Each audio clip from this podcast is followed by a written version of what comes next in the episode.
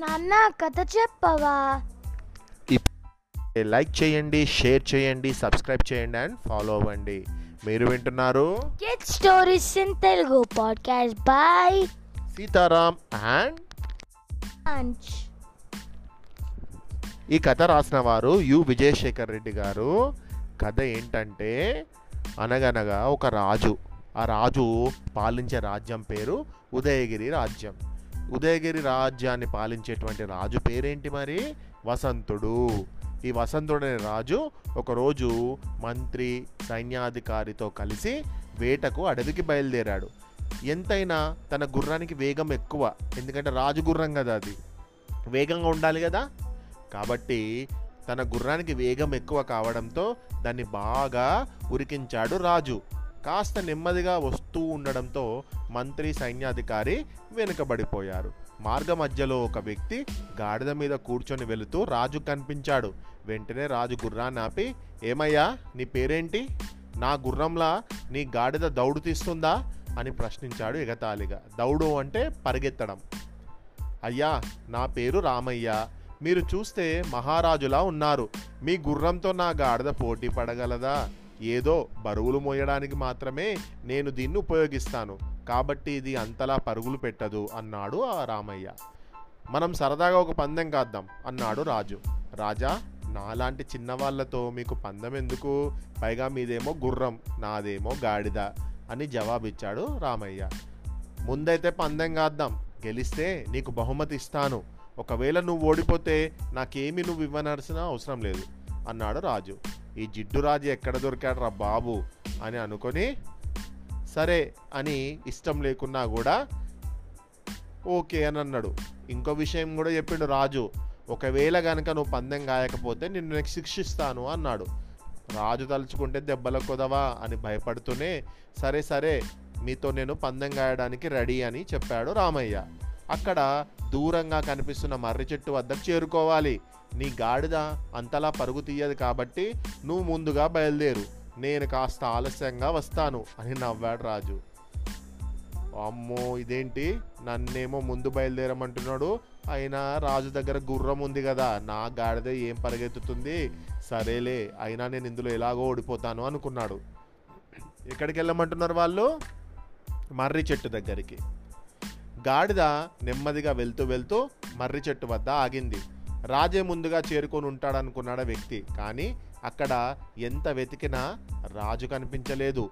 చాలాసేపటి తర్వాత గాయాలతో మూలుగుతూ మాసిన దుస్తులతో అక్కడికి వచ్చాడు రాజు. నువ్వే గెలిచావు అని రామయ్యతో అన్నాడు రాజు. ఏమైంది మహారాజా? అని అడిగాడు రామయ్య. దారిలో గొయ్యి చూసుకోకుండా నా గుర్రం పరుగు తీసింది. గొయ్యిలో పడడంతో గుర్రం కాలి దెబ్బకు పెద్ద దెబ్బ తగిలిపోయి అక్కడికక్కడే కూలబడింది. దాంతో నేనే నడుచుకుంటూ వచ్చా అని వివరించాడు రాజు. అయ్యో ఎంత ప్రమాదం జరిగింది? ఇలా కూర్చోండి రాజా మీ గాయాలకు ఆకుపసర రాస్తాను అని రాజును చెట్టు కింద కూర్చోబెట్టాడు రామయ్య. వెంటనే అటు ఇటు వెతికి కొన్ని ఆకులను తీసుకొచ్చాడు. వా వాటిని బాగా నలిపి పసరు తయారు చేసి రాజు శరీరంపై ఉన్న గాయాలకు రాశాడు. ఇంతలో ఆకలి వేస్తుందని రాజు అనడంతో గాడిదపైనున్న సంచిలో నుంచి రెండు రొట్టె ముక్కలను తీసి ఇచ్చాడు. మరి నీకు? అని అడిగాడు రాజు. నాకు ఆకలిగా లేదు మహారాజా. మీరు తినండి. తర్వాత ఈ నీళ్ళు తాగండి. అని ముంతను ప్రక్కన పెట్టి గుర్రం పరిస్థితి చూసి వస్తానని వెళ్ళాడు. గుర్రం కన్నీలు గారుస్తూ పడుకొని ఉండడాన్ని గమనించిన రామయ్య దాని తలను నిమిరాడు. కాలికి పసరు రాసి కట్టుకట్టాడు అది నడవలేకపోవడంతో దాన్ని అక్కడే వదిలి తిరిగి రాజు వద్దకు వెళ్ళాడు.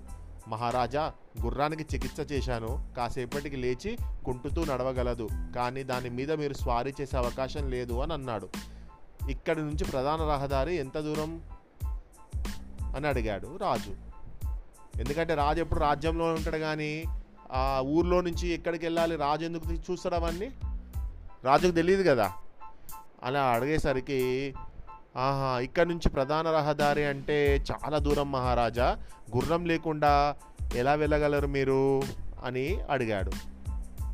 అదే ఆలోచిస్తున్నాను. గుర్రం లేకుండా ఇప్పుడు ఎలా వెళ్ళాలి? అన్నాడు రాజు. మహారాజా మీరు నడవలేరు. నా గాడిద మీదనే సవారీ చేయాల్సి ఉంటుంది. చీకటి పడేలోపే అక్కడికి చేరుకోవాలి అని బదులిచ్చాడు రామయ్య.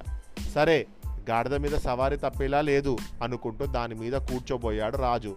ఆగండి మహారాజా ఈ దుస్తుల్లో అయితే మిమ్మల్ని బాటసారులు గుర్తించే ప్రమాదం ఉంది. అందుకే మీరు నా దుస్తులు ధరించండి.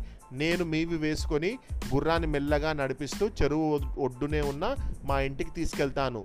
రేపు మీ భటులను పంపిస్తే వారికి అప్పగిస్తాను అని చిరునామా చెప్పాడు అతను. సరేనని బదులు చెప్పాడు రాజు కూడా. ఇక సరే వెళ్ళొస్తానని ఇంకా అతను రాజు కూడా బయలుదేరాడు. మరి నేను అక్కడికి చేరుకున్నాక గాడిదని ఎలా పంపాలి? అని అడిగాడు రాజు. అయ్యా దా దానికి అన్ని దారులు తెలుసు.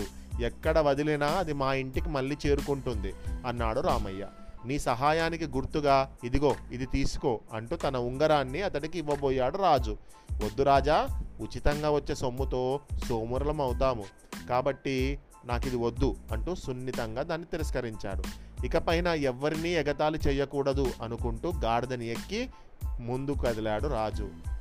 కాసేపట్లోనే మంత్రి తనకు ఎదురయ్యాడు ఏమయ్యా? మహారాజా? మహారాజా? ఎక్కడున్నారు మీరు? అనుకుంటూ వెతుకుతున్నాడు మంత్రి.